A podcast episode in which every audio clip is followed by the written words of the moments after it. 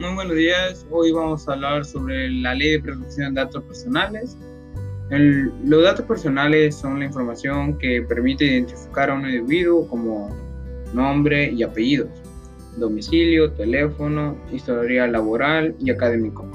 Sus datos patrimoniales y financieros, su firma, así como sus características físicas, incluyendo datos biométricos como el iris o la huella dactilar.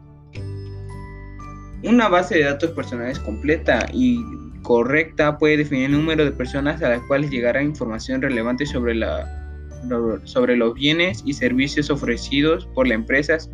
Por ejemplo, a través de la mercadotecnia dirigida, eso se traduciría en mayores ventas e ingresos. Por, un, por otro lado, el buen o mal uso que una empresa puede dar a los datos personales impactará directamente en su reputación frente a otros usuarios, clientes, proveedores e autoridades.